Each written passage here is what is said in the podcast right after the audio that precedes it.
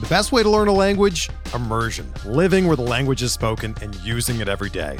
But if that's not in the cards this year, you can still learn a language the second best way, and that's with Babbel. Be a better you in 2024 with Babbel, the science-backed language learning app that actually works. Don't pay hundreds of dollars for private tutors or waste hours on apps that don't really help you speak the language. Babbel's quick 10-minute lessons are handcrafted by over 200 language experts and help you start speaking a new language in as little as 3 weeks. Babbel's designed by real people for real conversations, and their tips and tools are approachable, accessible, rooted in real-life situations and delivered with conversation-based teaching so you're ready to practice what you've learned in the real world. Here's a special limited time deal for our listeners. Right now, get up to 60% off your Babbel subscription at babbel.com slash bluewire.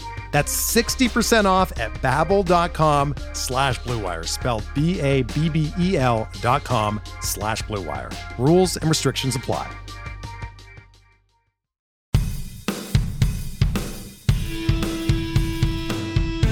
How's it going? And welcome to episode 83 of On the Wire, proud member of the Pitcher List Podcast Network. Follow the pod on the Twitter at On the Wire Pod. And of course, if you're listening on a platform that allows ratings and reviews, please take a second to let us know what you think. I am Adam Howe. You can follow me on the Twitter at 80grade. That's all spelled out. And once again, joined by Kevin Hasting, who should be followed on the Twitter at Hasting Kevin. And Kevin, I'm, I'm excited. I put this out on Twitter already, but I'm excited to be able to say this out loud to somebody more than my cat. We have launched our pre or advanced signups for our 2023 listener leagues. We've got signups ready to go. It's a pin tweet on our, our Twitter handle.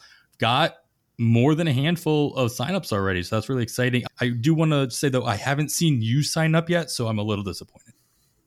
Yeah, I haven't signed up for anything yet other than the one best ball I've done. I'm kind of holding off. I had uh, visitors to the island this week, and the four days of no baseball actually, while on Sunday and we realized it was happening, was disappointing. But then we took advantage and had a great time all around the island the last four days. And now, as we're recording during game one of the World Series, and with the trip to Arizona coming up next week. Sorry to bring that up, Adam. It has uh, to be done. yeah. Will probably be another week for me, week and a half. It'll probably be after I get back from Arizona before I really dive in. But yes, are you I, not I, doing, will be on that list. Are you not doing a draft in Arizona? Are you doing an auction again? I I have not seen the signups for those yet. And I was considering doing a different draft. I've done the mm-hmm. auction there the last two seasons, I, and I was going to see if somebody else wanted the spot. I don't know how high in demand those are, but if they need someone, I will definitely do that auction. But I'll do a different. I think I'm going to change it up a little bit unless they need somebody to fill the. Do one of the snakes. Sure. Yeah. Yeah, it should be fun. Yeah, like I said, we got more than a handful. The we're planning on doing our first draft in November. I think the date I put on there's November 5th. I just put the 5th of every month through through the off season. And but really that first one's just going to be as soon as both the NFBC platform turns over after the World Series and we fill it. So when both of those things happen, it'll be good to go. So it'll be a good mix of former guests, current listeners, and some who have participated in last year's leagues and a handful of uh, newbies as well that I saw come through the sign up sheet. So I'm excited to get that going and to start actually utilizing a lot of the stuff that we've already talked about. And granted, stuff we talked about so far, we focus on best balls, focused on draft and holds. We're going to be talking about some pretty late darts, dart throws in this episode as well. And so maybe it doesn't apply directly to these 12 team fab leagues as much but it will be these are going to be players that at least we're talking about today that we're going to be considering in those first couple fab runs of the year. So these are not terrible players to keep in mind for the final rounds of these fab leagues that if you're getting in there early it doesn't hurt to take those dart throws in those last two or three picks. Definitely. I already have my lists going where if a name comes up that I hadn't thought much right. about, just jot it down so that I can look more into them as the off season progresses and, and not forget about them. All right. Like I said, we're going to be talking about a lot of players that really have a deep league focus, and who better to bring on to the pod than somebody who talks about them on a regular, or we'll start talking about them on the regular very soon. We are joined by a very special guest, Christopher Weber, most affectionately referred to as Schwebzy, pretty much everywhere. Probably at home as well. I don't know that for sure. You can correct me, Chris, if that's not true. You can follow him on the Twitter at Schwebzy. That'll be linked in the show notes. You can banter with him on the Pitcher List Discord if you're a PL Plus member and you can listen to him and Jordan White go back and forth about place players that only those in the deepest of leagues would know or even care about on their podcast in the deep, which will be returning to regular production next weekend. The the last fact should come in handy, just the fact that he talks about all these deep league players in today's today's discussion when we talk about some possible diamonds in the rough. We might be able to find those late rounds of drafts. But before we get into all that, Chris, just thanks for thank you thanks for making your way back behind the mic to join us today. Hi, friends. I'm always happy to be here. Always happy to uh, pop onto the pod. I and I appreciate you guys giving me a chance to knock off the rust, knock off the cobwebs before we make our triumphant return to being the world's number one podcast about rambling. That also happens to include some fantasy baseball stuff. that's uh, an that's an actual category when I look for like those rankings of podcasts, and I'm always impressed to see you guys up there. Yeah, on the on the Apple podcast charts of rambling podcasts that also talk about fantasy baseball, it's literally just us. Yeah, num- number one by default, but number one nonetheless number one in our hearts, as another famous radio personality might have said at one point. I am looking forward to your first episode back. I got a glimpse. Jordan mentioned that there might be a musical number that you guys are working on, so I'm looking forward to uh, to hearing that as your triumphant return behind the mic on your own podcast. So, any can you give me any preview onto what that might be? no. we no, we've we've discussed how we how when you're doing a podcast that's based around like pickups during the season, off-season content is always a question, right? Where we're currently discussing what guests we want to have on, and you've actually given us an idea. This is a this is a sneak peek behind the scenes for the listeners, where and maybe a preview. We are we every year we do our draft with uh, me, you guys, Jordan, and uh, Pete from uh, what's the Keeper name of the podcast? Yep. Keep Chad Cut. and Pete. Yep, Chad and Pete. Yeah, so we're thinking of doing our own draft this year where and this is something you've suggested to me before for other things we're going to just axe the first 250 players in the adp pool and we're going to do a full draft actually we might be reaching out to one or both of you guys to help out with that at some point that'd be fun so that that Absolutely. that is one of the things that we'll be we'll be doing upon re-entering the podcast world yeah i look forward to that i'm even if i don't get picked up for that i'm doing i'm going to start as soon as we hang up here I'm going to start that. No, I'm going to go to bed, and then I will consider doing the research for that. That that'd be really interesting. All right, let's get. We got a lot of good players. I think that we have all listed out that we're going to talk about. What we're going to do today is we're going to talk about some of the guys that came through in different ways. We're going to give our own superlatives, if you will, to some of the 2022 players of note that maybe no, there were big surprises in the areas in which they produced. And so we're going to then look ahead toward 2023, guess the players that could fill that same role during the 2023 season. But before we do that, we do have a couple of I have a couple of notes that came across the desk this week that I wanted to get your guys' take on there. We got three items here. Kevin, I'm going to start with you in St. Louis. Adam Wainwright, he signed for one more year. He's not ready to give it up. He wants his retirement tour, if you will. And with the more balanced schedule, he should be able to hit pretty much every team. so he should be getting all those gifts. He should be getting all the applauses, whatever that, that may be entitled. And with him, though, the Cardinals will not be seeing the return of pitching coach Mike Maddux. He stepped down as the team's pitching coach. Also, hitting coach Jeff Albert, he's decided not to return to the team. So, you know, with the return of Wainwright, they do lose the two-headed monster of their pitching pitching staff or sorry their coaching staff are you more interested in finding out where these coaches end up or who comes in and fills those roles in st louis really neither one too much. Uh, I, I'm kind of being hypocritical here because as a Royals fan, I was pretty excited about what happened with their offense when they made their change at hitting coach during the 2022 season. As a whole, the lineup did perform performed much better af- after the change was made. However, as we have talked on recent episodes and over the past couple of seasons, I'm putting my faith in projections. So I'm not doing any adjustments based on this. Uh, we keep talking about unless we see a big something that's really going to affect playing time, then I'm not really adjusting things too much for individual players.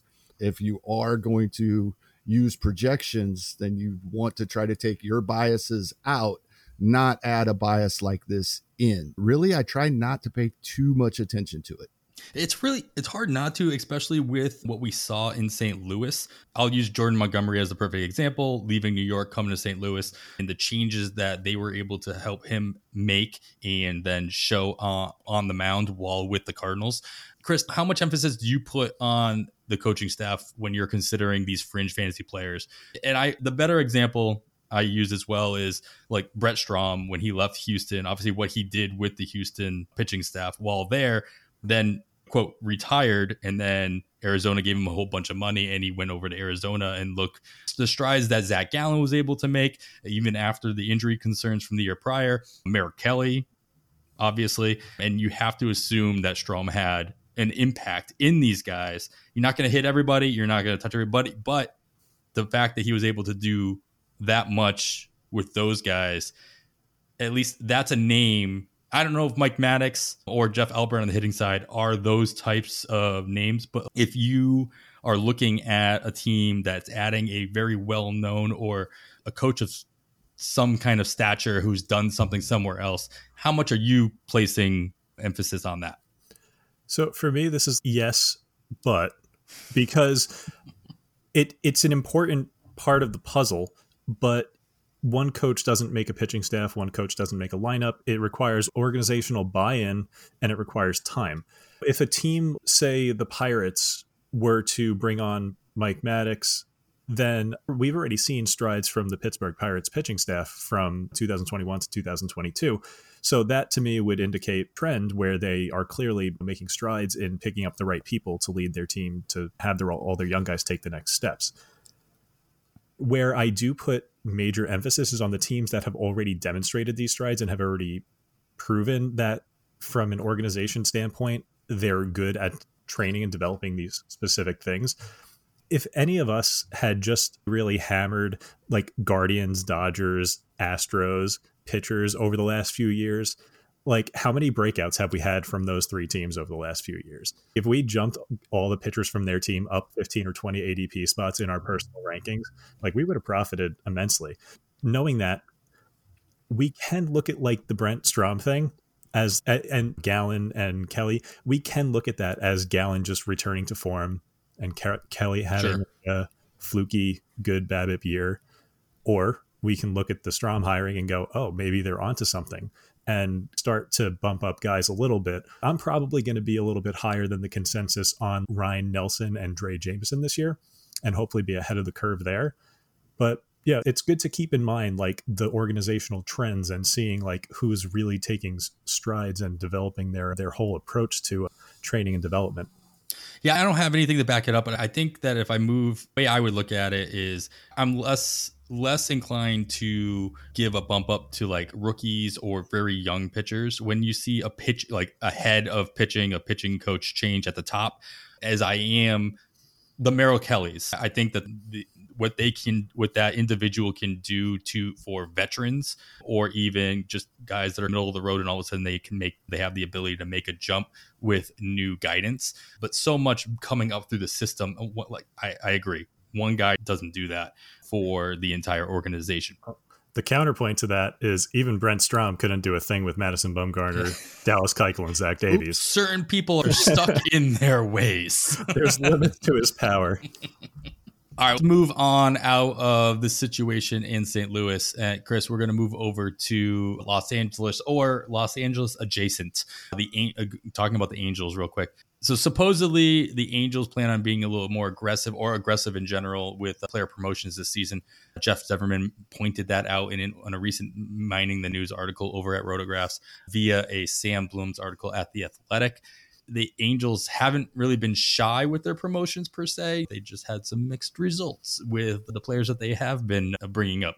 Jo Adell. If we are to assume there might be a surprise opening day roster spot on for the Angels, who might you be speculating on from their system? This is a tough team. There are so few players in that farm system that I can that that I would even give a second thought to if I heard that they were being promoted. The one guy already played last year. It's Logan O'Hoppe. If he plays, I'm interested. He's got standard league starting catcher potential in the bat very easily. Um, I actually like a broader zoomed out thing. I actually think we're at a point where like catcher is about to not be a very weak position like we, we how the influx in catcher talent over the last like year and in the next year or two is is wild. We're about to have I don't know about a golden age of catchers, but maybe we'll stop talking about it like such a, a black hole in our lineups every year. But other than Logan O'Hop, it's this isn't an org that has guys waiting in the wings you mentioned that they haven't been shy about promotions in the past, and that's what got us to this point because all of the guys worth promoting have already been promoted. Your Reid Detmers, your Brandon Marsh, who was then traded. Mickey Moniak was brought in. He he played immediately. Jo Adell plays. He gets brought up over and over again, and he strikes out over and over again. But pop up prospects happen all the time, so maybe I wind up wrong here. But I'm really I'm not expecting any prospects in this system other than O'Hoppe to have any kind of impact in any sort of shallow league. Uh, there, there's always value to be found in deep leagues, but there's really no names that jump out to me. With all of this is with the caveat that if they trade Shohei Ohtani, it will dramatically alter their farm system. But that's the only thing that will really change my my thoughts here.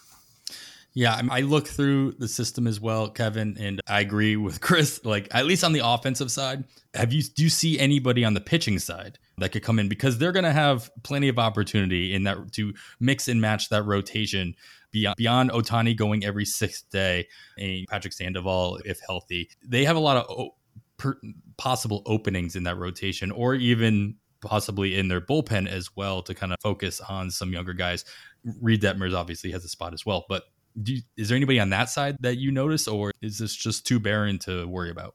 Yeah, not really. The last thing that Schwebzy brought up is exactly where I was going. I don't think the player we're looking for is currently in their organization. With the pending sale of the team, that may lead to a possible trade of Shohei Ohtani, among others. I think it would be somebody that, that they bring in, would, would be the guy we're looking for. When you say pitching specifically, a, a, guy that I was a fan of for a long time that's still only 26 years old, but he hasn't really done what we thought he could. Injuries have been a part of that, and we did not see him at all in 2022 and at Griffin Canning possibly. But if he's healthy, we would expect him to be in the rotation anyway. It's not a new name, it's not a surprise. So, yeah, I, I don't think it's somebody that's currently in the organization.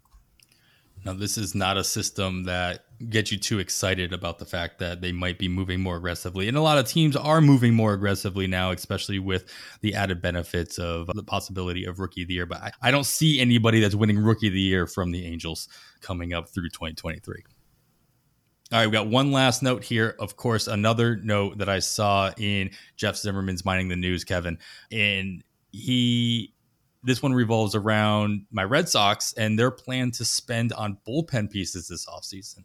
Chaim Bloom said that he's pretty sure that's where he's going to be a lot of his focus as far as spending money. So he's pretty confident that the closer for the Red Sox, the 2023 closer for the Red Sox isn't currently on the roster. You can combine that with the conversation I overheard overheard. I heard. I was listening to a podcast. It's not really overhearing it. Craig Mish have he's that conversation he was having on the new Triple Play Fantasy podcast, the Fantasy Baseball Beat, which you guys should be all checking out if you haven't already. A couple former guests of the show put together that. That's uh, Torres, Mike Carter, and then also Carlos Marcano. They're doing a great job with that in the early going. So highly recommend checking those guys out with that. But they had a great conversation with Craig Mish, and he mentioned that he has expectations with the Marlins will be in the mix for an experienced closer of their own. Maybe not as expensive as the one that Boston might be able to afford, but somebody with experience in general. I, I will say that with the with an asterisk, only because this is pretty much what Mish said last year at this at this time throughout this in into December that he expected the Marlins to go out and grab somebody, maybe not a Jansen, but somebody with a little bit more experience. They obviously did what they did instead, but nobody knows the Marlins as well as Craig. I'm going to take what he has to say as gospel until I until proven otherwise. So, regardless, are there any current free agent relievers out there that you may expect to land a closer role, whether it's in Boston or Miami? It's always tough with a lefty. And I think there's still that stigma for some teams. And I think they, they can just be valuable to use early in the game because you don't have as many of them in your bullpen. But Will Smith has a club option for the for the year, and I think it's like fifteen million dollars. And we don't see these club options get picked up very often anymore unless it's somebody they that had one tacked onto a contract a few years back and they've really panned out to be a superstar typically these options aren't really picked up these days so Will Smith is somebody with experience in the role of 37 saves just a year ago. Yeah, he does it with a little higher ERA than we like to see out of our closers, but he, he got the job done for Atlanta last season. So that's somebody I'd keep an eye on. Chris, you see anybody else out there that fits the bill either as a high end closer option for Boston or just somebody with experience that Miami might be looking at? I see red every time I think about the Red Sox 2021 closer situation. Sorry, 2022 closer situation. 21 wasn't much different. no, but in my AL only league, I spent large chunks of time with two to three Red Sox relievers on my team because I was just waiting, begging for them to make a decision. Just pick one guy. I honestly think that their 2023 closer is probably on the roster already. Between Houck, Schreiber, and Whitlock, they should be able to find a closer. Though, like those three guys all had what sub 275 ERAs last year. They're all good. Now, maybe Schreiber has the leg up because both Whitlock and Houck are potential starters, but I think they should like really it, it it, it was infuriating to me all year long that they weren't able to find a consistent closer out of that group because they all pitched well for most of the year. I don't I expect them, if they're going to build up their bullpen, to focus more on bullpen depth so that they're not having someone like Austin Davis in his career 5 6 ERA to throw 45 appearances. I feel like that's more important to them, getting more quality innings rather than 50 more elite innings. As for the Marlins, my guess there is that they go for the second tier of closers. And th- this hurts a little because he's a former Met, but I kind of feel like Rafael Montero might have entered that second tier of free agent closers with his performance this postseason.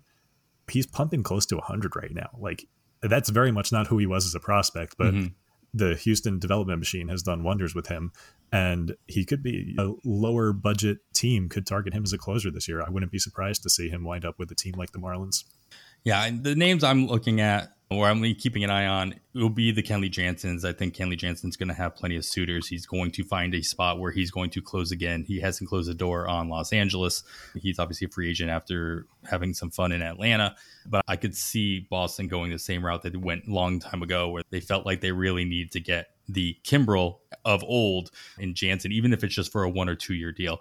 As far as Miami goes, Taylor Rogers comes to mind, another lefty, obviously plenty of closing experience prior to being traded to Milwaukee. So I expect Taylor Rogers as a free agent to be looking for that opportunity that he can get that he can continue to close out games, even if it's on a one year deal. If Taylor Rogers can get a multi year deal, by all means, he's going to take it. But I think he's going to be in a position where he's going to be looking for the best opportunity to showcase that he's still he can still pitch at the end of games and Miami's to would be able to provide that to him even as a lefty. All right, so a couple names. You're always speculating on closers especially if you're doing early drafts right now. So uh, a couple of names to consider there at the toward the end or at least in the middle rounds for some of those options and that's that's going to close it out for the news of this episode.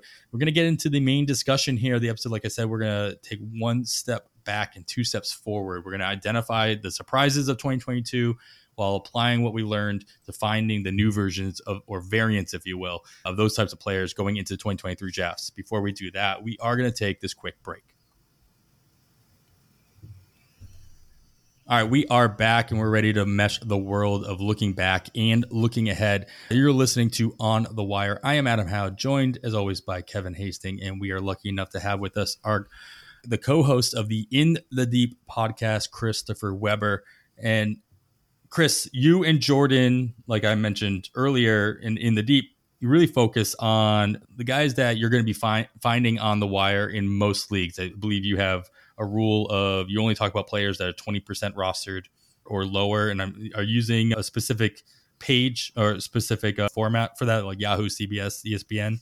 Yeah, we use the, what is it, Fantasy Pros aggregates right. ADP from a couple of different sites. So we use their numbers because they aggregate the most commonly used websites for for ADP. Yeah, and that's good because obviously all of these sites have different standard roster constructions, standard league sizes, stuff like that. So it's nice to be able to get a little piece of every a lot of pieces of the pie all together. As you said, they aggregate that. It's good to it's good that you guys keep to that same that kind of rule of thumb that I hear you guys talking all the time is like you get really mad that you're not able to talk about certain players anymore because of either the advice you're giving and people are catching on and then they're getting picked up. Um, but I guess that's a good thing, right? If you talk about the same, if you're talking about the same players week in and week out, maybe that's a sign we need to stop talking about those players in general. But uh, it is interesting to hear you guys react to when you can't talk to players any anymore. So when you guys are going into your in, into the new season of in the deep i'm assuming you've taken this time off or you will be taking the first couple episodes to reflect on what what happened in 2022 what we're going to talk about today looking at some of the guys that kind of broke out in different ways 2022 but when you are reflecting on your previous seasons what are you hoping to gain out of that? And how are you hoping to kind of utilize either the mistakes or the successes that you've had going into the next season? Yeah, we always try to analyze our years, try to figure out where we went wrong, where we can improve. One thing that I'm particularly annoyed with myself about this year is I completely missed out on Spencer Strider. It wasn't for lack of knowledge or paying attention. Like I mentioned him on the podcast a bunch of times. I just never took the leap myself. And I'm shocked like that I did that. So oh, over on In the Deep, we preached the three P's. It's production, potential, and playing time. And I think this year I may have leaned a little bit too heavily onto the playing time aspect of things. And it made me miss out on guys who had huge potential, but maybe not necessarily the playing time yet. And it's about balance because you don't usually win unless you have some of those potential aces turn into aces. So some talents are just so irrepressible that you have to jump on them early, even if they don't have the opportunity yet. And that's one of the things that I'm going to take away from this year is that I might need to be a little bit more aggressive on some particularly star talents. Yeah, it's tough. We talk about that all the time. Just having to be, I think, Kevin, what's your term? Conservatively aggressive as you're making these pickups. What's hard about that, though, is like when you are aggressive and you pick up these guys – there's a chance they're not going to start producing as soon as you pick them up. You're just hoping that they're going to make that turn a week, two or three weeks in. And now you're holding on to these guys. It's basically a stash, right? It's basically stashing them because you're like, you have confidence that they're going to turn it around and or they're going to turn it up. And you now you're also not able to turn that roster spot and kind of pick up the next guy who might be turning it on or the guy after that because you got to focus on the guy that you picked up aggressively and as soon as you drop that guy um, because you want to turn it then somebody else is going it, it's just it, it's mine it's it just it's right. difficult. I, that's that's why I'm sitting here nodding when he brings up Spencer Strider. We talk about players like him every single episode in season on our show we talk about how much we like them. And the great thing about them is even if they're not doing what you hope they're going to do in the future, yet they're still valuable right now. And missed out on him completely. For all of that type of player that we're fans of, I, I didn't have him on any roster either. Yeah, I think I had him in one of my very late drafts, so like my last draft of the season. But I, the only other place I had Spencer Strider is we do a P Val draft mm-hmm. with pitcher list every year, and he was my last pick. Uh, his I believe it was his fastball. I got grabbed on a whim, but that was only because the draft went into the season, and so I got to see his like first start or his first appearance, and I'm like, all right, this is a, yeah I'm gonna, I'm gonna grab this pitch that worked out okay but that was pretty much the only time that i was able to grab him i did grab him in my dynasty league and then dropped i did the exact same thing though i picked him up off the wire he didn't quite have that role yet. I need to keep churning that position, dropped him, and then the rest is history there. But we won't get into that. Chris, tell me, like, when you guys are talking about these deep league players, though, like, what are your expectation of these guys that you're talking about? I, I mentioned how, like, you guys have that strict rule where, like, you only talk about players that are 20% rostered or lower. But, like, when you are guys are touting these players, are you touting them? I know every player is different, but, like, in general, are you, what kind of expectations do you have for these types of players? Are you hoping to get major breakouts out of these guys? Are, are you looking at guys that have talent without role? Are you just looking for guys that are streamers possibly or filling in for injuries? Like what are you guys looking for when you're looking for players to talk about? Every player is different like you said and every situation is different. The type of player i'm looking for in september is wildly different than the type of player i'm looking for in april.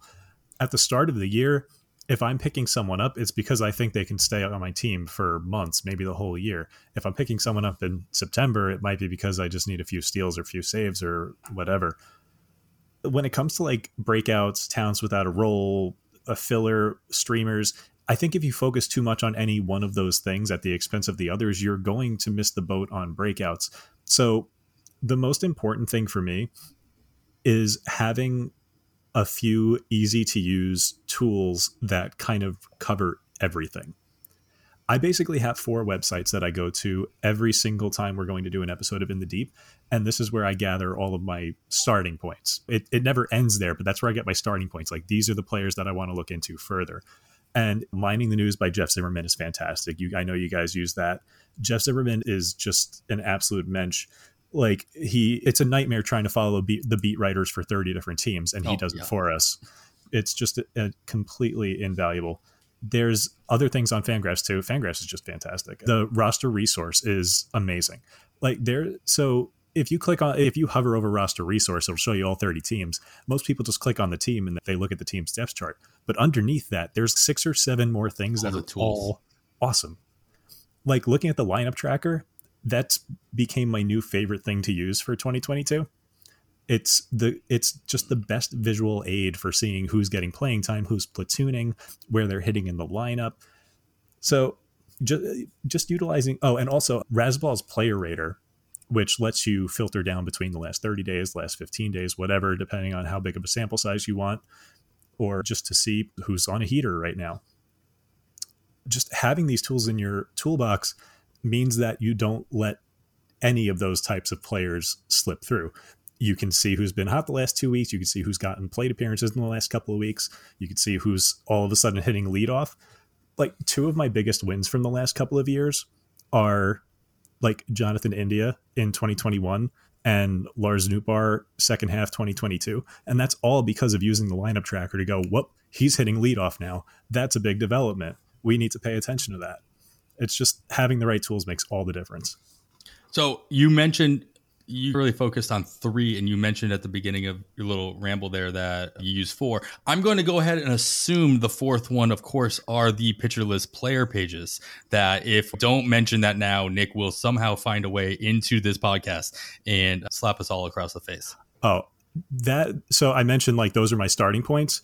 Pitcher list player pages are where okay. I are, the, no, those are where I end up. After I okay. get my starting point, that's where you do the deeper research. That's mm. where all the good stuff is. We'll, I was going to add that I agree with everything Chris said, but for me, as we talked about uh, uh, more than once during the season, I am such a fan of hard contact percentage over hard hit percentage that I go straight to the pitcher list leaderboard, and that's a category, and I can sort by hard contact mm-hmm. percentage mm-hmm. and start looking for guys that have less plate appearances, like they've just start just came back from injury, just got their call up. But even though in limited plate appearances, they're showing up high on that list when I'm sorted by hard contact percentage, I'm taking a dive into those players. Kevin, when I talk about earlier that, especially earlier in the season, as Chris mentioned, like he's going to pick up players in for different reasons in April and March, or April and May, as you will in September, or even in August how strict are you? And you talk about this especially when it t- comes with uh, stashing the clo- the speculative closer, if you will. But how strict do you force yourself to be with those bench spots? And I'll go back to the NFBC platform when you only have those limited bench spots and no IL spots.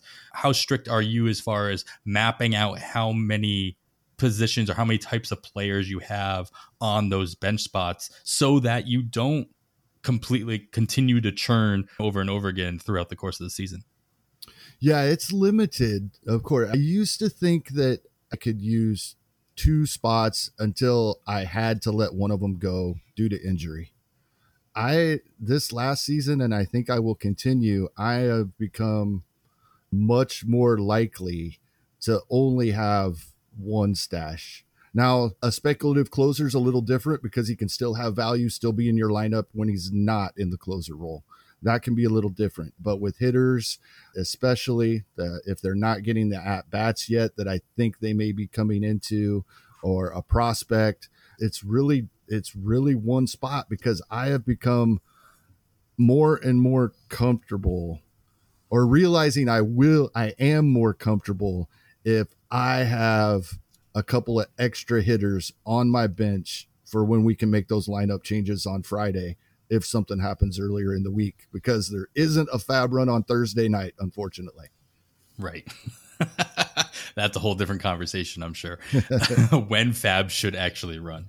Right, I think that's really good to consider just knowing what, you know, to expect out of these deep these deep league players whether you're playing in an only league or you're playing in a 15 teamer or 20 teamer or you just any, any with really large bench spots or number of bench spots knowing what to expect out of these guys and how to re- how to be how to really hold yourself accountable when it comes to how do you use those roster spots throughout the course of the season and balancing the patience of picking up a guy like Spencer Strider early in the season even though he doesn't have the role even though he's not putting up the volume yet you can see the talent you can see what's going on and knowing and not doing what I did in my dynasty league and dropping him because you just used them as a streamer that one time and knowing when you can do that and when you can it's just it's an art form. It's really difficult to do. And you, i will just echo the fact that you really have to give yourself a lot of structure and hold yourself accountable to that uh, throughout the course of the season especially in the first half.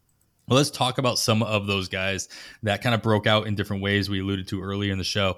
This is where we get to talk about actual players and what they have done and will possibly do this coming year. We've got, let's see, one, two, three, four, five. We're going to hit on five different categories of players. And some of these are more rare than others. These are just taken from the 2022 season, but some of them happen pretty much every year.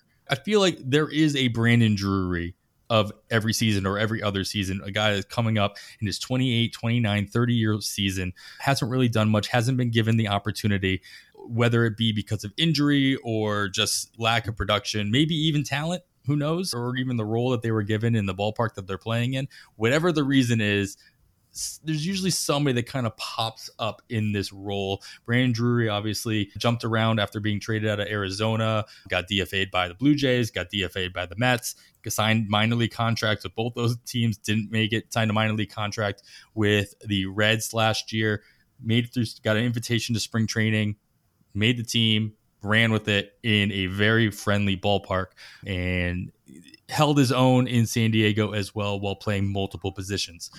So this is a guy who hasn't really been bad per se throughout his career. Had a couple couple double digit home run seasons early on, and but never really broke out. Obviously, 2022 is a different story. A lot of factors play into that. Who is going to be this year's Brandon Drury as we are f- still far away from opening day in 2023? A lot of signings could happen, a lot of DFAs could still happen, a lot of non-tenders could still happen. And so just a little Brandon Drury was going, he was not drafted in a single draft champions league on the NFBC platform in the early drafts of between October and December of 2021. Now, fast forward to all the DCs that were drafted in March of 2022, just before the season, there were 107 drafts. He was drafted in exactly one of those drafts. So only, uh, and I didn't bother checking the drafts between February and January, but let's just say one one manager drafted Brandon Drury and got all the benefits of him in that format, in the draft champions format. Now, fast forward to these early drafts, there's been nine of them in October of 2022, and he has an ADP of 187. He's drafted obviously in all nine. He is a free agent we're not talking about Brandon Drury here. I want to know who you guys think could fill that role in 2023. Chris, I'm going to start with you as the guest of the show. Who kind of fits the bill here? I'm going to go with a player who has historically been much much better in real life than he has been in fantasy. He's a like an he's an, a sabermetric darling for his whole career. Brandon Belt. And there have been many words written about Brandon Belt over the years about how underrated he was, about how Oracle Park was killing his numbers, how he can't stay on the field. And all that was true to various extents. And then the Giants opened up their right field gates, which improved the way the ball carried in that ballpark. And then all of a sudden, every Giants hitter was performing at the top of their projections, including Brandon Belt, who hit 29 home runs in 97 games in 2021. And then this year happened, and he completely, like, mainly because of injuries, he fell off a cliff again. He actually had his worst year ever as a starter. And how quickly people forget. Like, he went from basically 30 home runs in 400 plate appearances. Now he's being drafted in the 500s if Brandon Belt winds up on a Cincinnati, on a Baltimore, both of which could sign him to be a DH or first baseman, depending on if he, if Joey Votto can still field or not. I Brandon Belt could put up 35 home runs, and I would be surprised exactly zero. Like I, I love Brandon Belt as a bounce back candidate. It's not exactly a late career breakout because he's been good before, but as far as like where he's being drafted, you would get immense value there if he wound up in a good ballpark lineup scenario. Yeah, I mean, we got to remember Baltimore, obviously, with their fence change, has paid a little bit more neutral as of this year. It's only one season's worth of data. Left um, field. Yeah, that left field. So maybe it doesn't really affect it as much going forward. But yeah, you throw anybody in Coors, you throw anybody in Cincinnati, everybody's eyes are going to pop a little bit more. Belt is obviously, especially if you've got any kind of power, and Belt has plenty of that. Belt is main crutch has been literally that. He's been on crutches most of his career in some form or another. As I'm just going through page after page of all his IL stints, all his day to days, all his inactivity due to injury. I'm not even going to bother trying to list all those off. I think there's not a single like human being with a soul that wouldn't like to see Brandon Belt play a full season and be healthy, especially after like self anointing him himself the close the closer, the captain of that franchise after uh, after Buster Posey retired there. Anybody else fit the bill there for you, Kevin? Yeah, and there's a lot of ifs that that that need to happen. Uh, That's the whole mine. point of this, right? Yeah, exactly. Jake Burger with the Chicago White Sox. We know he has tremendous power and he has showed it in games. And I know he's only 26 years old, which probably isn't quite old enough for this category, but he will be 27 years old within the first couple of weeks of the 2023 season. It will be his age 27 season, and he only has 225 career plate appearances at the major league level. But in those 225 plate appearances, nine home runs, like I said, we know about that power. We talked last week about Jose Abreu possibly not being back with the team. That'll open up a DH spot. Andrew Vaughn moving to first base, probably. We know about injury history with Yoan Moncada, so the third base position, which is his natural position, and he does qualify at for 2023. He did start enough games there this season that he's not UT only, but I see playing time coming Jake Burger's way. He and he actually hits for a decent batting average in spite of strikeout rates over 30%. And when I say over 30% in 183 plate appearances in 2022, it was just above 30%, which was great because that was more than a five percentage point drop in his strikeout rate from his limited number of plate appearances in, in 2021. So if that can continue to come down even a little more, that would be wonderful. But he's hit 250, 260 throughout his professional career, even with these strikeout rates. So Getting that to come down would be huge, but the home runs will be there. That we know. As long as the plate appearances are there, the home runs will be. I think we're going to see those plate appearances in 2023. Yeah, I like the talent there. I worry about the plate appearances only because the White Sox have already come out and said that they expect Eloy to move into a probably like a 75% DH role, taking him out of the outfield. And if even if Vaughn moves to first base almost full time, that's still Eloy keeping him out of the outfield. He's going to mix in some DH time with Luis Robert so that he can stay healthy as well. I worry that unless they're forced to push Eloy back into the outfield, and I think the idea is that Oscar Colas could or Colas could come out and uh, basically apply for the left field job to actually have some defense back there. So I do worry about how many DH spots there are going to be, but the White Sox have shown here the last couple years they're gonna they find ways to put players into that DH spot and rotate guys in between different players that have come in, whether it's Yermin Mercedes or Gavin Sheets or anybody else that for that matter. Yeah. And all of these guys I, I have moved on think, to new opportunities. So who's right. to say that doesn't happen with Jake Burger as well? Yeah, absolutely. And I think the White Sox still want to get him at bats. This is the 11th overall draft pick just five years ago, still.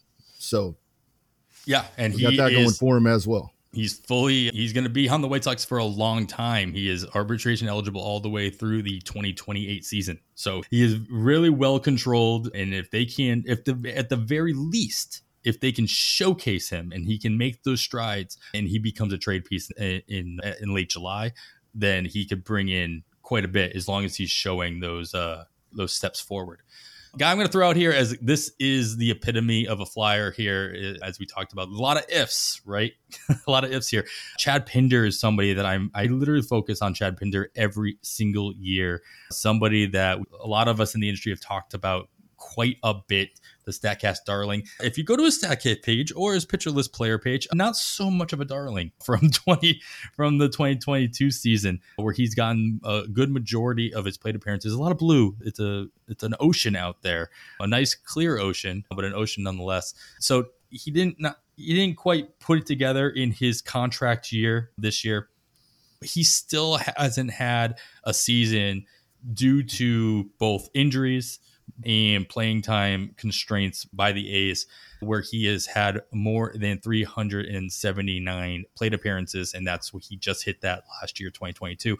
Over the course of the last two seasons, if you're just looking at straight fantasy stats, he hit is it 500 and about 600 or just shy of six or right around 600 plate appearances over the last two seasons. And with that, came 18 home runs, about almost 70 RBIs, and just about 70 runs as well. So this is a guy who, if he is found, if he does goes the same kind of route as Brandon Drury, finds an opportunity where they're going to give him everyday playing time so he can sign a one year contract and kind of prove himself that, hey, just give, I'll sign for a very low contract, give me a minor league contract, just give me an opportunity to play pretty much every day.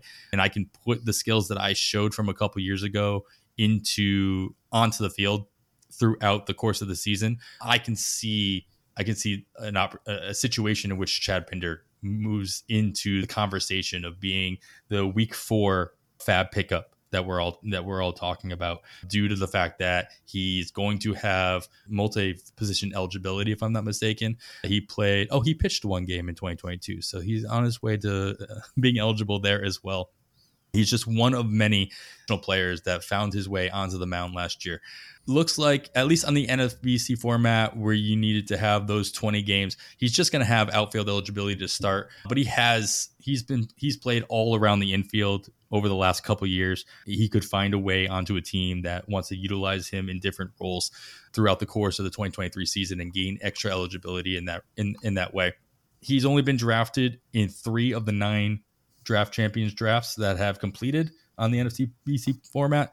So this is literally a round 45 through round 50 pick that is he's going to sign somewhere. He's gonna he's gonna gain some kind of playing time and the opportunity for him to find his way into everyday playing time because he gets to choose where he goes. I think is something that needs to be considered. All right, there's a couple guys that might find their way into a late career breakout. Let's look into the guy who did not take very long to find his breakout, and that's Michael Harris II, getting called up by Atlanta, not playing a day in AAA. That seems to be more and more common, not so much an everyday occurrence, but it's happening more and more. We're seeing at least positional players move up from AA to the majors on a whim. And so Michael Harris drafted in just one of 52 draft champion drafts between October and December of 2021 And then fast forward to March of 2022, just before the season started, there were 107 of those drafts. He was drafted in three of those. Nobody kind of expected Michael Harris, myself included, to make that jump for Atlanta based on the talent that they had in their farm system, the other players that they had just above him, at least as far as the length of tenure in their uh, in the different levels.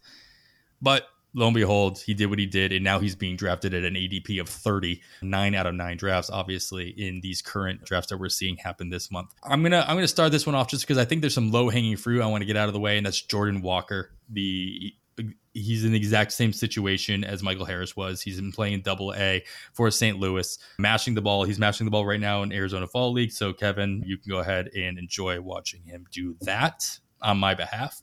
And St. Louis has the, the reason I'm sticking with Walker, even though he is changing positions. He's, he's, third baseman by trade, playing in the corner outfield positions now, both in the Arizona Fall League and to finish out his double A tenure last at the la- end of last season.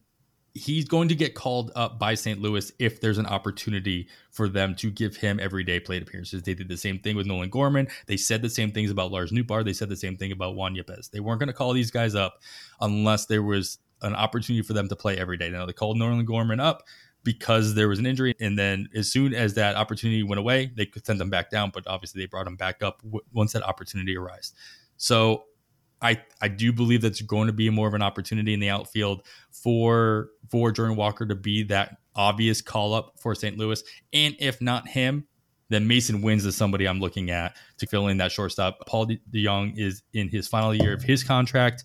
Obviously, you can put Edman over there as a stopgap if you needed to, but Mason Winn could very easily. He's going to have the range. This guy is throwing.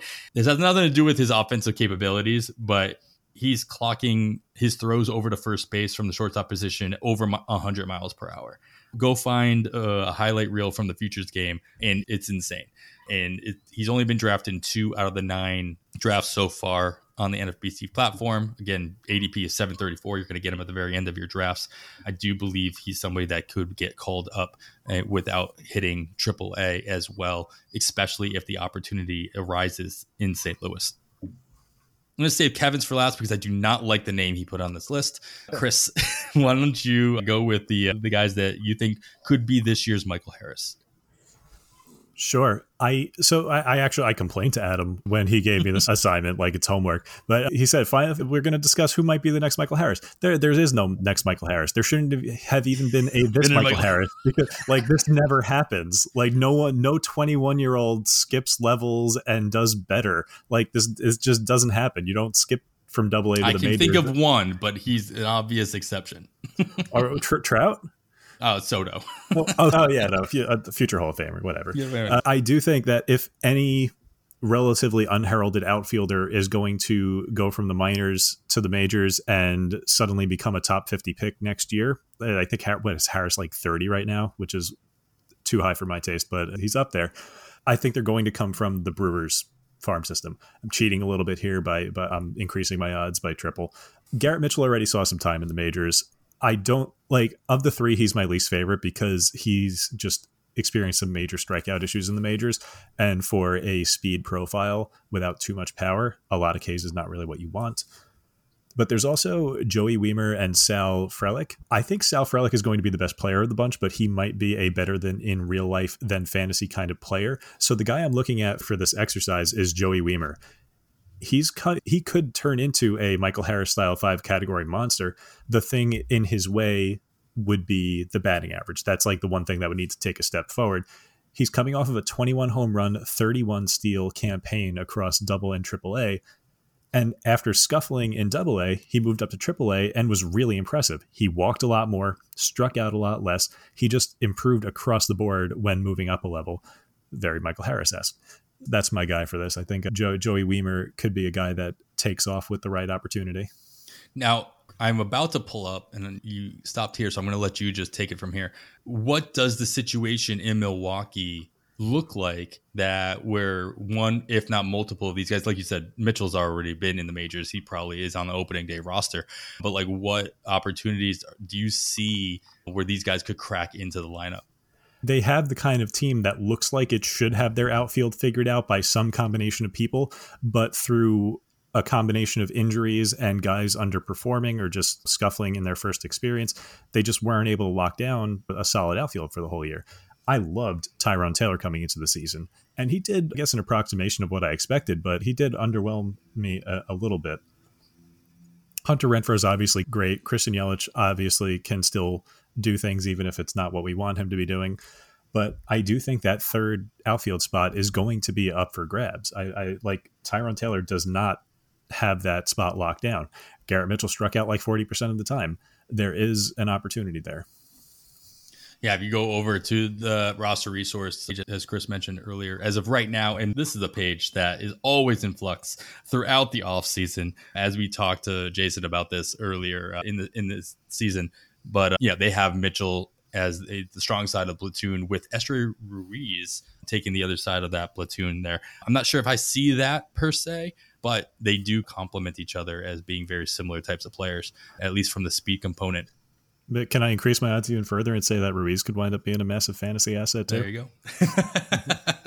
so it's really it's who wins the playing time yeah, so obviously something to keep an eye on, especially through spring training. All, oh, all these guys are going to get invitations if they're not on the 40 man. That's the other thing to consider in this situation as well. Though I don't believe Michael Harris was on the 40 man roster when he got the call, so Atlanta had to make some moves there as well. So that is becoming less and less of an obstacle for teams that want to bring in talented guys on their major league roster as well. You know, that there's an offseason trade there waiting to happen. There There's go. got to be. That's too many outfielders something to keep a monitor on for sure. Kevin, go ahead and break my heart. Who do you think could could move up faster than many probably expect? Yeah, the, the as you both have said, this is highly unlikely anyway. What makes this even more unlikely is that the team he plays for is probably not going to be competing, and so they may not want to start a clock when he's not there to help them for a postseason run. But I could see Noelvi Marte now with Cincinnati performing well enough that it forces their hand. He's probably going to begin the season at double A. And if he is just tearing it up, I can see him skipping triple A as Michael Harris did. Kyle Farmer's going to be 33 years old this season. The thing that would he's been drafted in one out of nine draft champions leagues. And in a 50 round draft and hold, I'm not drafting him either because, as we said, this is highly unlikely. But I'm going to keep my eye on his performance. Maybe they want to see how him and Jonathan India work together in the middle infield, start getting that rolling if they're looking at trying to start competing in 2024. He's just a guy that could perform well enough to make this possible. And one thing, I think the reason why he got drafted in that one league is because he is playing in the Arizona Fall League as well. And a lot of people after having I was just looking at that. Yeah. After having over 500 plate appearances this season, it's not that he needs more; it's that Cincinnati wants to see more and exactly work with him. Yeah, Yep, yep. He did make a, cha- a, team change, obviously, in that Luis Castillo trade, as you mentioned. And I was just looking up to see it, how he's actually been doing down there. As some of these statistics that you see in the Arizona Fall League are going to be a little inflated on the hitter side because the pitchers that get down, sent down there are not good. Let's just throw it, say what it is. They're usually not that good, or at least there's not many of them that are. And so, especially, you're going to see probably elevated walk rates, a couple more homers from players that maybe you don't always expect homers from. He's not popping up on this first page, and I'm not going to spend time scrolling through here. That makes for great radio. But something to consider the fact that he did, he is in Arizona Fall League, did not spend any time, I think, above he did hit double A last year at the very end of the year. Did he get called up or did he finish in high A ball?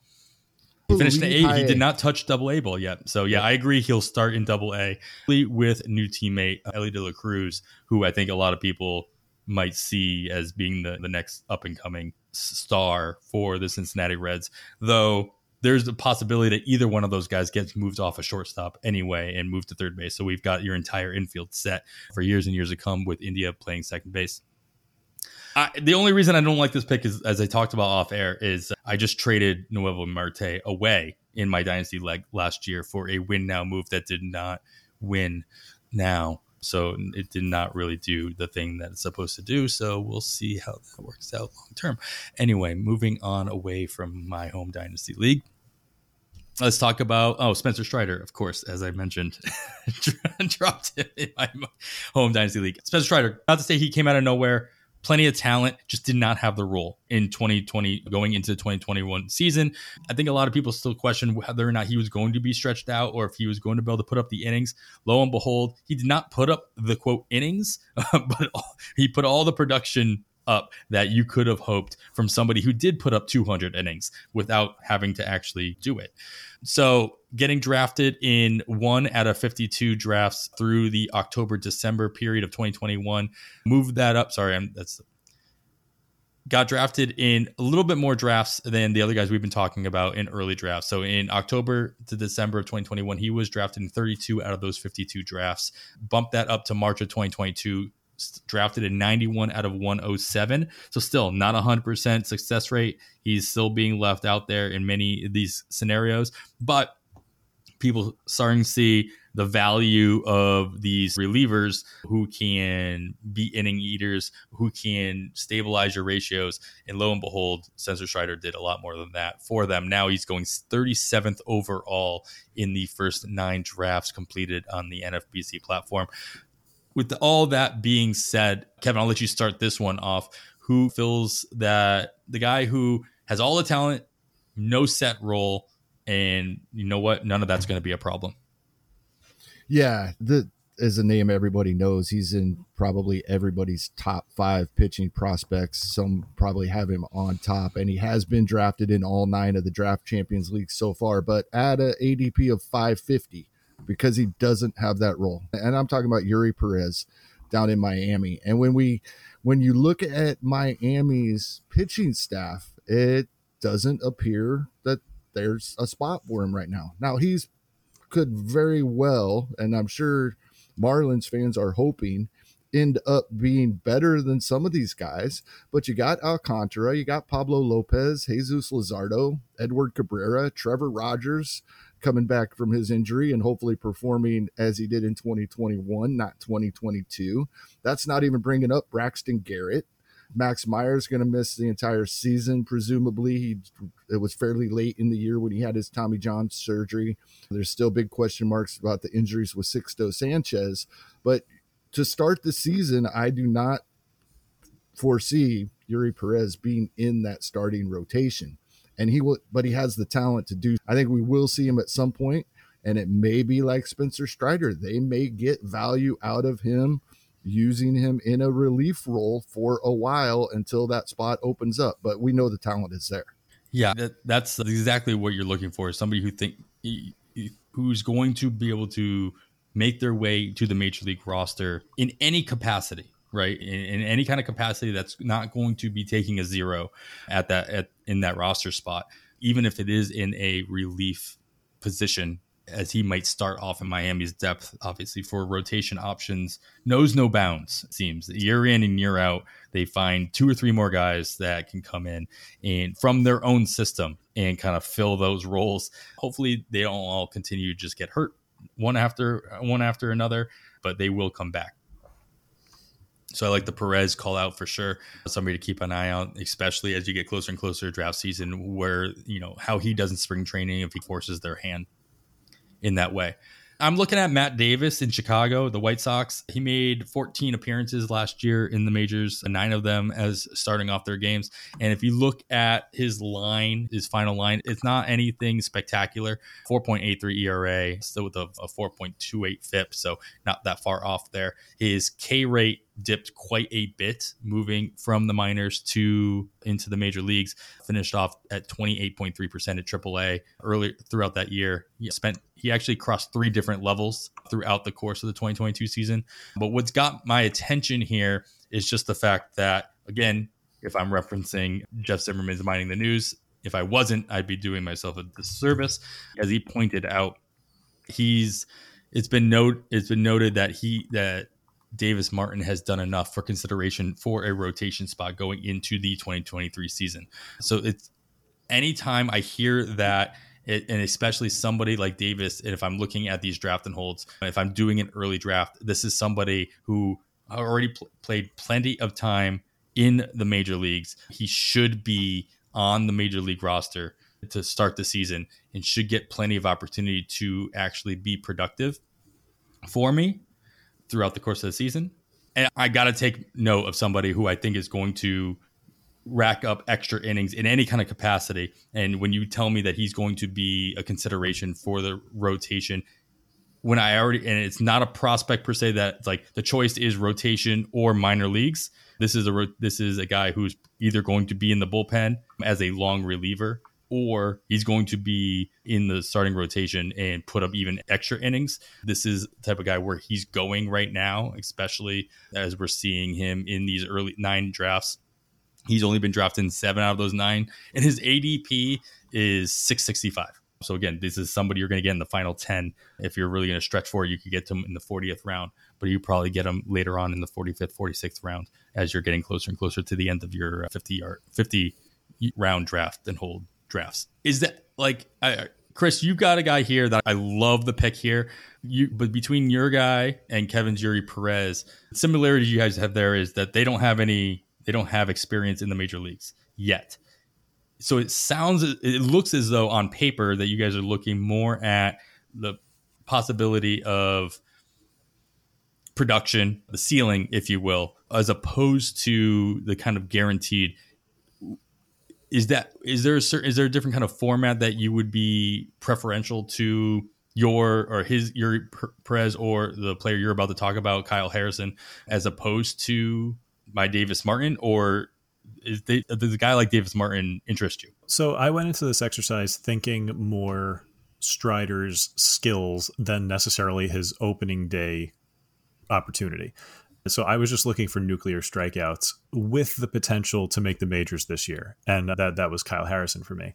As for what leagues I would be targeting a player like Harrison in versus Davis, a, both Eury Perez and Kyle Harrison should be universally rostered in dynasty leagues, and I'm sure they're both going to be popular picks in keeper leagues this year. They're absolutely going to be like towards the end of the draft picks because they can see the they're both I don't want to say likely, but there's a good chance that they both see the majors this year. I, I wish I had pulled up this quote beforehand, but I do remember seeing a quote about Kyle Harrison probably seeing the majors this year.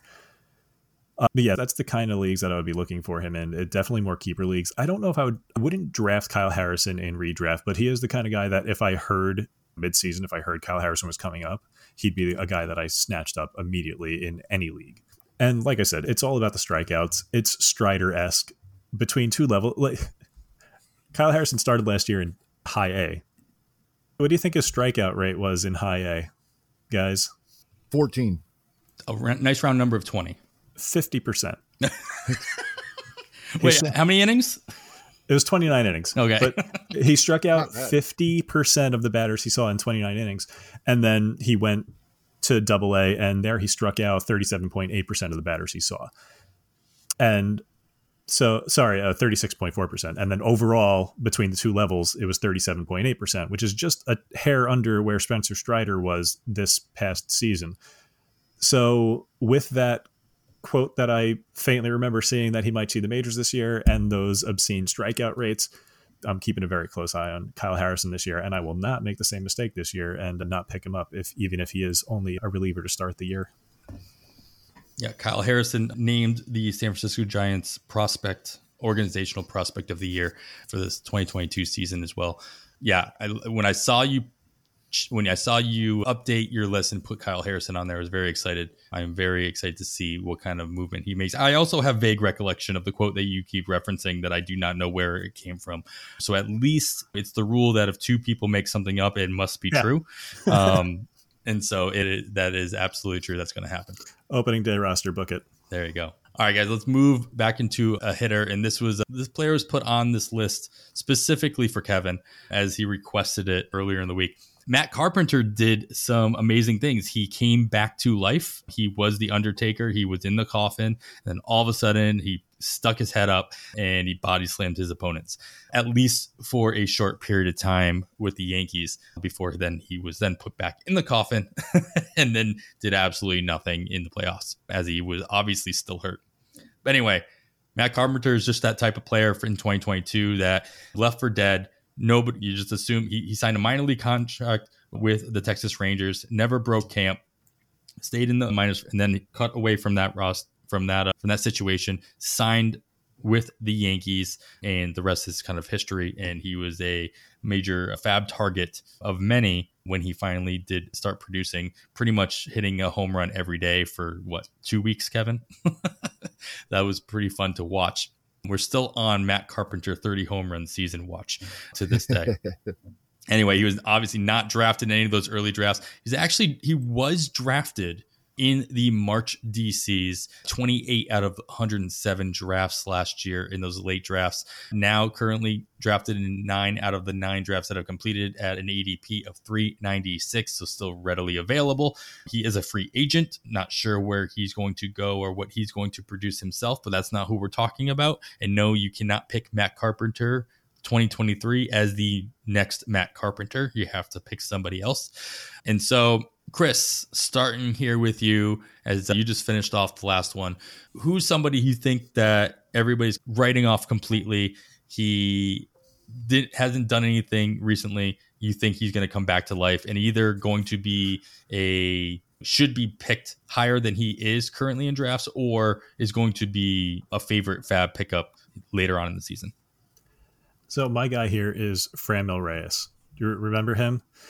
In my head, year ago this time, uh, Franmil Reyes was like the safest bet for 30 plus home runs in sure. baseball, like short of maybe like Pete Alonso between his health and his just ridiculous power and ability to put the bat on the ball, even with that power. He even had a good, pretty good batting average for someone with such prodigious power. I loved the Fra- I loved Franimal, and then he just went and absolutely laid an egg in 2022 just. across two teams. He had 14 home runs and he put up an 80 WRC plus just gross stuff for someone who had such a great power hitting offensive profile coming into the year. He improved a little bit once he went from the Guardians to Chicago, but it really it was just like going from really bad to just generic bad. This is going to be his age 27 season. You don't often see someone completely lose their ability to hit at 26, 27. Like these are his prime years. And the weird thing about it is like his batted ball distribution did not change that much. He went oppo a little bit more, but he still pulled the same number of balls. The, those oppo hits took away from hitting straight up the middle. His ground ball, he lost a few ticks on fly balls for ground balls, but not like a dramatic number. Like it's really his it was his ability to hit fastballs that seemed to tank his year and I just can't imagine that is something that is going to be a career long thing because he was really good at hitting fastballs prior to this year. So I'm banking on him figuring it out. He was a really good hitter before. I, I don't think pitchers just completely and utterly figured him out and it's it's not recoverable. So yeah, I'm I'm definitely higher on him than his current like what like 300 ADP. Yeah, currently going at 312 has been drafted in all of the nine drafts on NFBC so far, but I if he's still in Chicago, he's still when he was given the opportunity, especially at first, he was batting cleanup pretty much all the time for the Cubs with that kind of power. I can't imagine that he's going to have to do a lot more to jump down in that lineup. So that opportunity is going to be there as well. So I like that call out there. My low hanging fruit here is uh, Nelson Cruz, and I shouldn't even call him based on what we're seeing in early drafts. He's actually he actually went a whole draft without being drafted. He is not a free agent. His option was vested with the Nationals, so he is under contract for the 2023 season. Very well might be his last season. This is a guy who, no matter how old he got, no matter what where he went, he found a way to be drafted universally in any format and still put up the kind of production that's going to make him useful until this season, and a lot of that has come out as having some having some eye issues. I believe that's what it was. It just so happened that those came about right as his slump started, and so that's either very convenient narrative or something that actually bothered him for the majority of the season.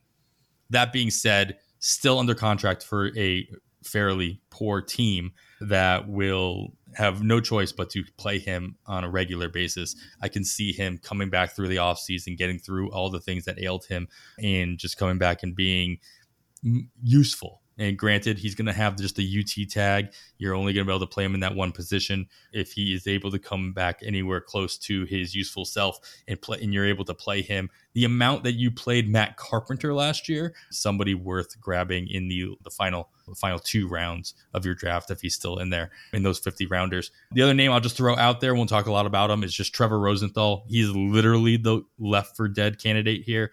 Did not play at all last season. Got signed by two different teams, just not to be played in the at the major league level. And as we're talking about earlier in the podcast, Miami looking for one of those experienced closers, or at least somebody with experience. Trevor Rosenthal kind of fits that bill pretty pretty tightly. Kevin, I know Rosenthal has been a favorite of yours to bring up in multiple occasions. Do you see Rosenthal kind of making that kind of comeback, or do you think uh, the experience he had with San Francisco and Milwaukee this past year is a, is has been enough? He's done this before. He had several opportunities when he came back from Tommy John surgery before finding success again with the Kansas City Royals and then being traded to San Diego to finish that season so it, if it's health and it's just him getting healthy and getting his command back, which was the issue three seasons ago, he's been through this before, and I can see it happening again.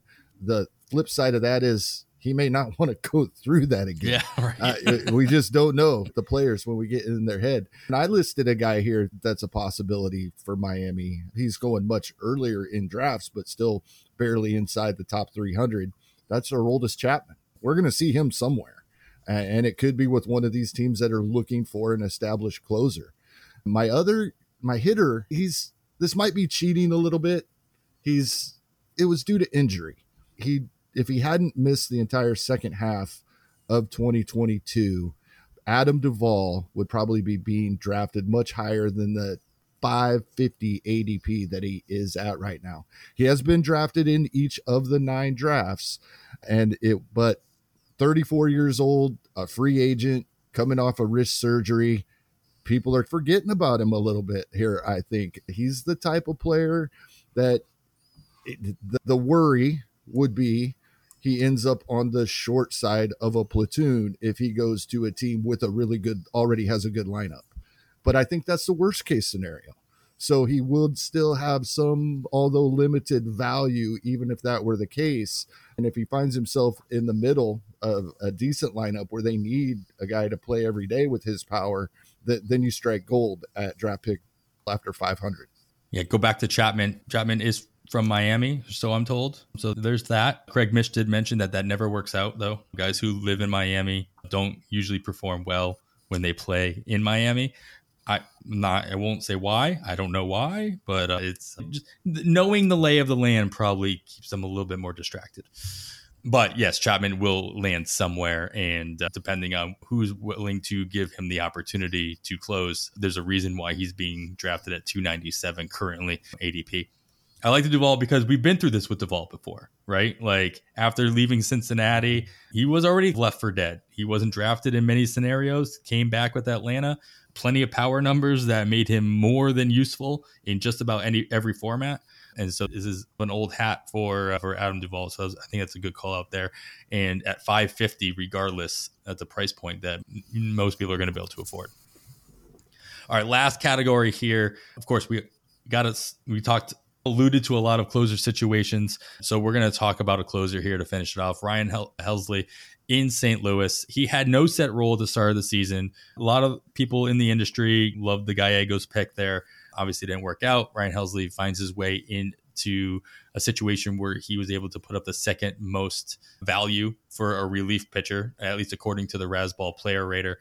Not drafted in the October through December 2021 DC drafts. March 22 drafts out of 107, he was only drafted in 23 of them. So this really focuses onto something, Kevin, you and I have talked about it quite a bit in the value of these relievers, regardless of what their role is. He really should have been drafted in more more scenarios with that in mind, even if he didn't have a role or didn't have a direct role to where you could see him getting into a closer situation. That being said, he is now has an ADP of 85 in the first nine drafts across NFBC. So looking at a guy who doesn't have a set role. You can you can squint and you could see an opportunity where he can, but really it comes down to what he's done in the past and what what kind of talent he brings to the field. And I'm going to start this one off just by throwing out the name Chris Martin, somebody we talked about at the end of last season in the Dodgers bullpen. Obviously, Kimbrel is not an option there any further. Blake Treinen is a free agent, and I think uh, a lot of a lot of eyeballs go to Evan Phillips as being the heir apparent to the closer role there. But I am jumping on that bandwagon that says I don't think that the Dodgers want Phillips to be the closer. And they proved that at the end of last year, where he really didn't get any opportunities when they pulled Kimbrel from the role. Who did, and that is Chris Martin. He got two saves in the last four or five weeks of the season, and they were sporadic. I'll give you that. But he's done it. He's had some opportunities in the past in previous life and so I think if they do not go outside, and if the Dodgers mm-hmm. closer position for 2023 is not an outside hire, then this could be a situation where they keep Chris Martin, who is still arbitration eligible for one more season and give him that opportunity to run with that. So Chris Martin be somebody that I'm targeting because even if he doesn't get that role, he's still going to pitch plenty of innings in that bullpen and be somebody I think that they rely on and somebody I'd be able to rely on to in those gaps where I need to, especially in those draft and hold situations. Kevin, who who fills the role for you? Yeah, I'm rolling with the guy here that we talked about a couple times through the season as the, the guy not getting the saves, but getting us good ratios, uh, and that's Dylan Coleman in Kansas City. He has a problem with the walk rate, over 12% on the season. In spite of that walk rate, he still had an ERA under three in 68 innings pitched with just over a strikeout per inning, 71 strikeouts in those 68 innings.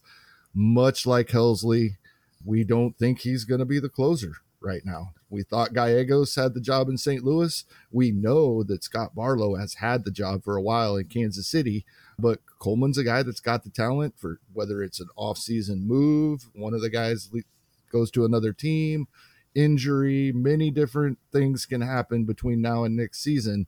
If Scott, if for any reason Scott Barlow is moved out of the closer role in Kansas City and Coleman is still on the team, I think he's the guy. Yeah, and as you said, somebody that's going to help you, not just not hurt you, but he's going to help you being on your roster, whether or not he ends up moving into that role or not. Chris, you made a change here. You had a name on here before that I was expecting to talk about, but uh, talk to me about the new name you threw on here. The name that I originally had on there was Andres Munoz until I looked at his ADP. That happened to me a lot in this process because all of the guys that leap to mind for these prompts were made total sense to me. And then I looked at ADPs and I'm like, oh, it also made total sense to all of these experts who are drafting in mid October. So I had to make a little bit of a pivot. Yeah, sure. a lot of reverse courses here. So Tanner Houck is the guy I'm going with. I mentioned him already. Like I said, I think that the correct air quotes closer candidate for the Sox next year already exists in their bullpen somewhere and that they shouldn't dedicate a lot of free agent dollars to it. But yeah, this same thing could go for Schreiber or oh god, Whitlock, depending on how the roles break down. But Houck upped his Ks as a reliever. He lowered his walk rate. He did all the things that you would hope that a starter would do when transitioning from the rotation to the bullpen. He has two very good pitches, which is plenty for a reliever to work with. He has a little bit of a platoon struggle as a side arming. He has struggles with lefties a little bit but I cannot shake. I, th- this should make me not like him, but I cannot shake. There was a time in the year where he appeared to have the closer job on lock, and then they traveled to Toronto, and he wasn't vaccinated, and they just didn't let him close much after that. And I can I can't shake that. I feel if they gave him the opportunity, and if he didn't get in his own way, that he could run with it. But that's that's up to him and uh, him and his team. You're right. That's exactly that was the exact timing of that run where he was getting picked up quite a bit where he was available, and then all of a sudden he was and he had the little NA symbol in most formats for about four days. For the record, the reason I wanted to pick Andres Munoz here was because what you had sent me was finds a way to be the second most valuable relief pitcher in baseball, and I think Andres Munoz has that potential. Like easily. I think he's a mini Edwin Diaz. Yeah, I like the Munoz. I liked the Munoz pick when I saw him on there. in our PL mock draft, I did I grab I drafted Paul Sewald and did not want to do that because I have very little faith in the fact that he will either have and or keep that closer job based on not because Paul Sewald is a bad pitcher, but I just believe that Seattle doesn't necessarily want him to be in that role. Um, right. And Munoz, they traded for Munoz, if people forget, from and, Houston to be that position. And they gave him a contract. Exactly. So, like, I, I, I think like they've worked wonders with Sewald, but I do think that Munoz is just basically going to be unstoppable in his march towards that role eventually. He will claim it at some point. Yeah, traded in the Kendall Graveman trade, if I'm not mistaken. So they traded their actual closer for Munoz, who should end up being their closer. Guys, there's a lot of players to consider. I really appreciate everybody talk, taking the time to break down really deep options in many of these scenarios. A lot of dart throws, a lot of names to keep in mind as we get through the offseason. And but with all those names in mind and everything we talked about, Kevin, is there anything else worth talking our listeners through as they jump into drafts, as they consider doing drafts, as they continue to just enjoy the offseason? Yeah, just a reminder if somebody burned you, that doesn't mean you have to avoid them. Uh, the perfect example is somebody we were already talking about in this show.